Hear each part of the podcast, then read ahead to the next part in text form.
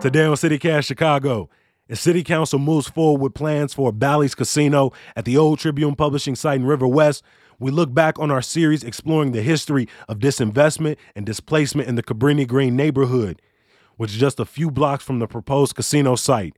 In part two, I joined a panel with journalists who investigated the broken promises in the neighborhood, local historians, and others connected to the public housing complex, like long term resident Carol Steele, who's still fighting to help residents return. I asked them all, where is the community now? And is the city ever going to make good on its promises? It's Thursday, June 2nd. I'm Jacoby Cochran, and this is CityCast Chicago.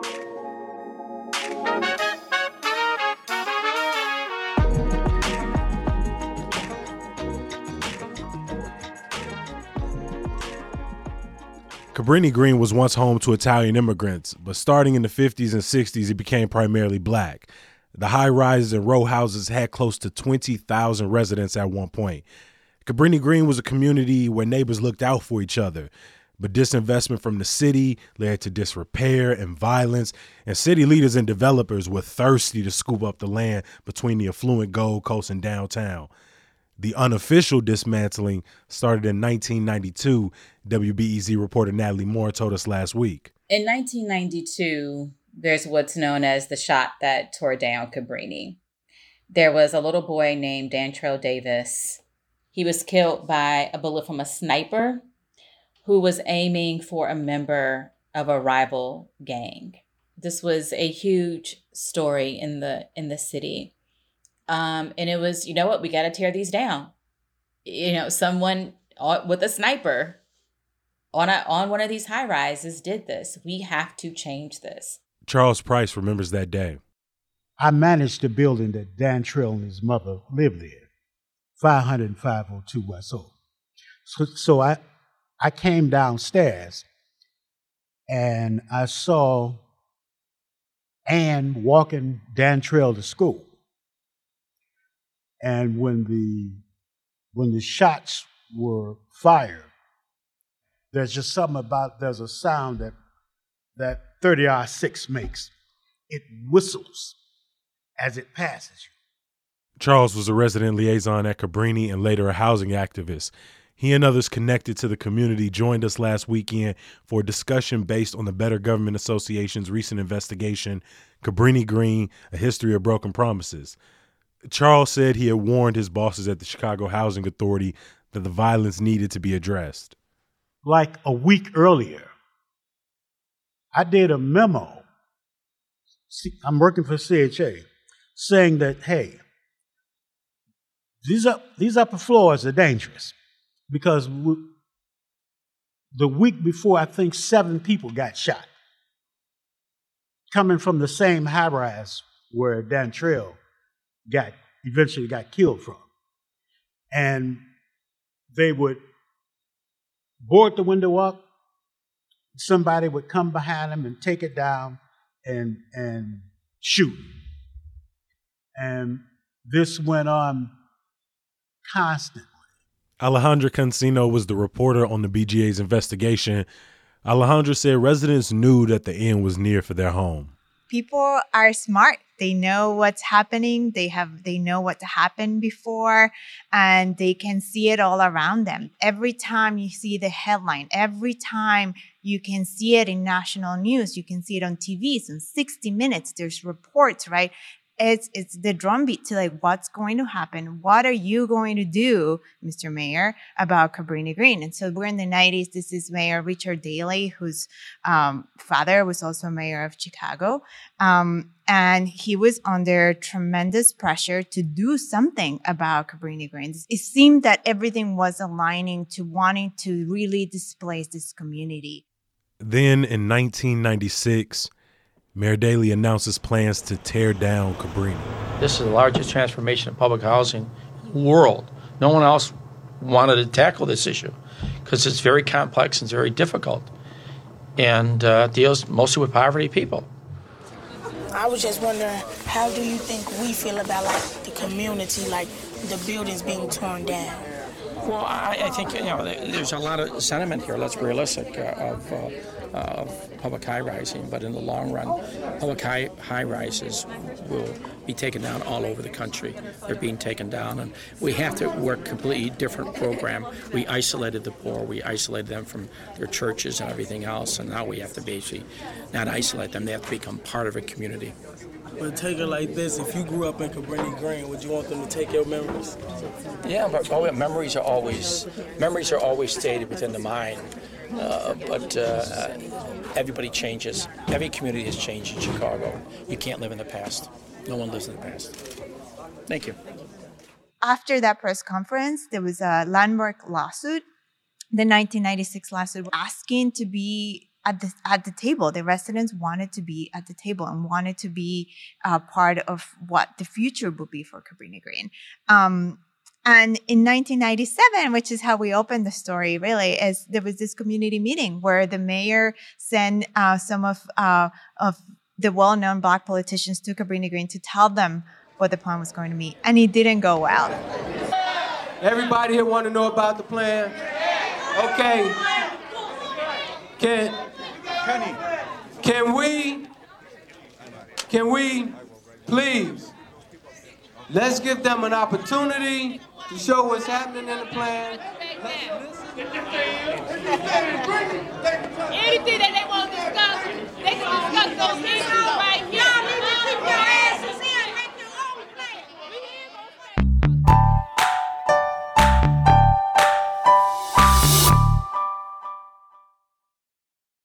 That was 96, but then Mayor Daley comes out and makes more promises to the residents again in 1999 when he promises people whoever wants to stay in the community can stay. Alejandra explains how the promises from the city to residents keep coming throughout the 90s. So what we ended up doing with the investigation was tracking. I wanted to know the promises, right? How do we track them? So we track whether or not people were able to return. You know, it's been 25 years since then. Uh, how much money we've spent, and um, the jobs, whether or not um, construction jobs were actually um, uh, the, the 2,500 construction jobs that were promised to people were actually delivered. What we found is that this is based on CHA's own tracking that um, less than 20% of the people that were when Mayor Daley said like anyone who wants to come back will be able to come back, actually have returned to Cabrini Green or, or at some point returned to Cabrini Green, the new Cabrini Green, right? Like the, the new community that was built there. Um, the, with the rest, um, we have about 400 people that the CHA cannot track. They have lost them. They don't know where they are. Um, we have um, another 100, 600 people or so who uh, moved elsewhere in the city using a voucher. Uh, we have people who have given up, people who have died. Uh, we still have 85 people in the list waiting to come back to Cabrini Green today, 25 years later.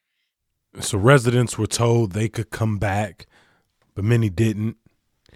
And it cost taxpayers a lot of money. We have used already more than $1.4 billion redeveloping Cabrini Green. That is public money that has gone to the creation of or the beautification of parks, for a public uh, walkway uh, along the river, for this what we call mixed income communities, right? So apartments in which you have uh, really wealthy people living next to public housing residents, and that has all been created with public dollars. And there is another $600 million that were allocated last year to finish the construction of Cabrini Green because it's taken so long and it's not done yet. The number of uh, public housing units that were promised to residents have not been delivered. Anyone who wasn't in Chicago before 2011, when the last Cabrini Green high rise fell, may not even know that was public housing. Now it's just like any other gentrified neighborhood with a Starbucks, Groupon headquarters, and of course a Target. And the, the target is actually important because that was the land where a public house, one of Cabrini Green towers used to be where the target is today. So the CHA swapped the land with Target. Tar- they got land slightly north of their, north of their target had land that was not continuous. It was broken down by a couple of streets and they wanted, the store wanted one continuous piece of land to be able to build the store. So they swapped the land and they told residents that not only that we're going to get jobs, so to, to get them to be okay with this swap, but also that the CHA was going to build more public housing units in the land that they had swapped. So the public housing units have not been built and the number of jobs that were promised to residents did not materialize in the in the ways that that were promised. So this is what former residents talk about when they talk about displacement. It was nearly impossible to come back to the community. You couldn't work in the community. You didn't get jobs to help redevelop the community, so people left. People that longtime resident Carol Steele lived next to. People she built a community with and fought alongside for more rights to decide what would happen to her community. They were just gone. 75% of the people from uh, Chicago Avenue, North Avenue, I knew, you know, so it, it was heartbreaking, you know. We asked people to stay, you know. You know, they got scared off. They went after all the other developments, and eventually they came back for Cabrini Green. So now, 25 years after the first promises were made to Cabrini Green residents, there are still questions about what's next. So the um, alderman of the ward, Alderman Burnett, um, we, by the way, we asked to sit down with him and he declined uh, to speak with us in the record, as did Mayor Lightfoot and um, the housing commissioner and the CHA's uh, uh, leader, Tracey Scott. Um, but they they all when this, the additional six hundred million dollars were approved, and the six hundred million dollars come in something called a TIF, tax increment financing, which is a special taxing dif- district that essentially will help pay for the development there. Um, so they promise that that money will be used to fulfill the promises made to residents 25 years ago. So, what exactly will happen with this $600 million? What will happen with the row houses? They had initially promised that 100% of the row houses would be public housing, and they have since walked back that promise. Now, residents are fighting for just hopefully up to 40% of the row houses to be public housing. Um, there are a number of public uh, or of empty parcels of land. Residents in the community want them to be green spaces for parks. But there is still hundreds of public housing units that were promised that have not been developed at a time in which the city is facing one of the worst affordable housing crises that it, it's um, undergone.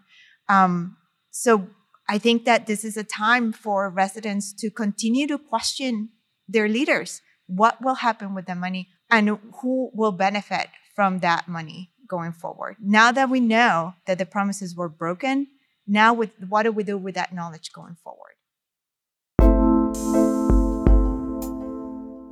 We have a link in our show notes to the Better Government Association's investigation, Cabrini Green, A History of Broken Promises.